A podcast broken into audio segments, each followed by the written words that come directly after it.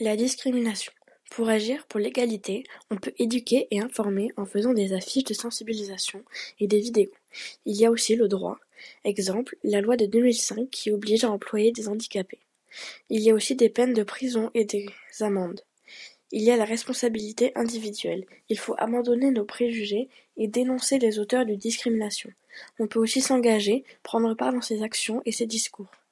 Il y a des associations qui s'engagent à aider les personnes victimes de discrimination en faisant des affiches pour sensibiliser les personnes et pour les aider à se rendre compte de ce que c'est que la discrimination et que ça fait souffrir beaucoup de personnes.